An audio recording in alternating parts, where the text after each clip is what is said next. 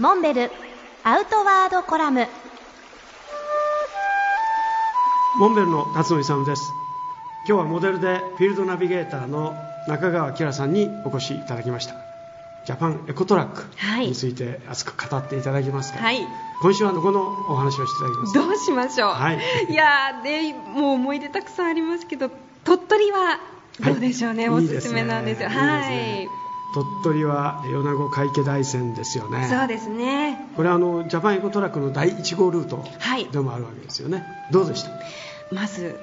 山と海に挟まれて生きるってなんて羨ましいっていう気持ちが一番残りましたね、はい、特に旅の初日がね天気が悪かったので地元の美味しいものをいろいろ巡っていたんですが、う。ん、そこで地元の方のお話を聞く機会がたくさんあって、うん。うん、皆さん当たり前のように牛乳だったり卵だったり小麦だったりでパンだったらそこに挟む小豆だったりそういうものを全部自分の身の回りから手に入れてらっしゃるっていうお話をされてあ私、東京に住んでるんですけど自分の家の周りでじゃあこれ同じことできるかしらと思ったらできないんですよね。だからこの豊かな土地に住んでらっしゃるのが本当に羨ましくて、いつ頃行かれました？大山は。これ行ったのは3月の半ばでしたね。なので山はまだ雪で、はい、でも麓にはもう春が訪れていてっていう、ちょうど季節が移り変わる時だったんです。3月の大山ってのは一番いいね。気持ちよかったです、うん、あれね1月とか12月は結構厳しいんですよ。あそうなんですね。あ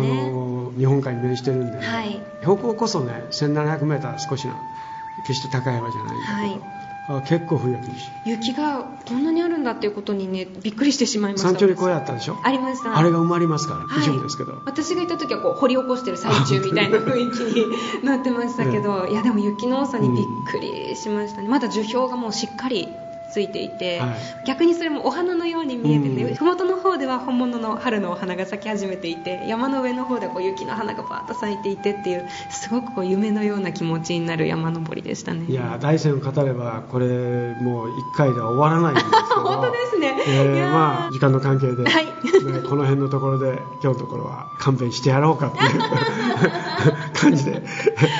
はい、ありがとうございました。ありがとうございました。えー、今日はモデルで、えー、フィールドナビゲーターの中川明さんにお越しいただきました。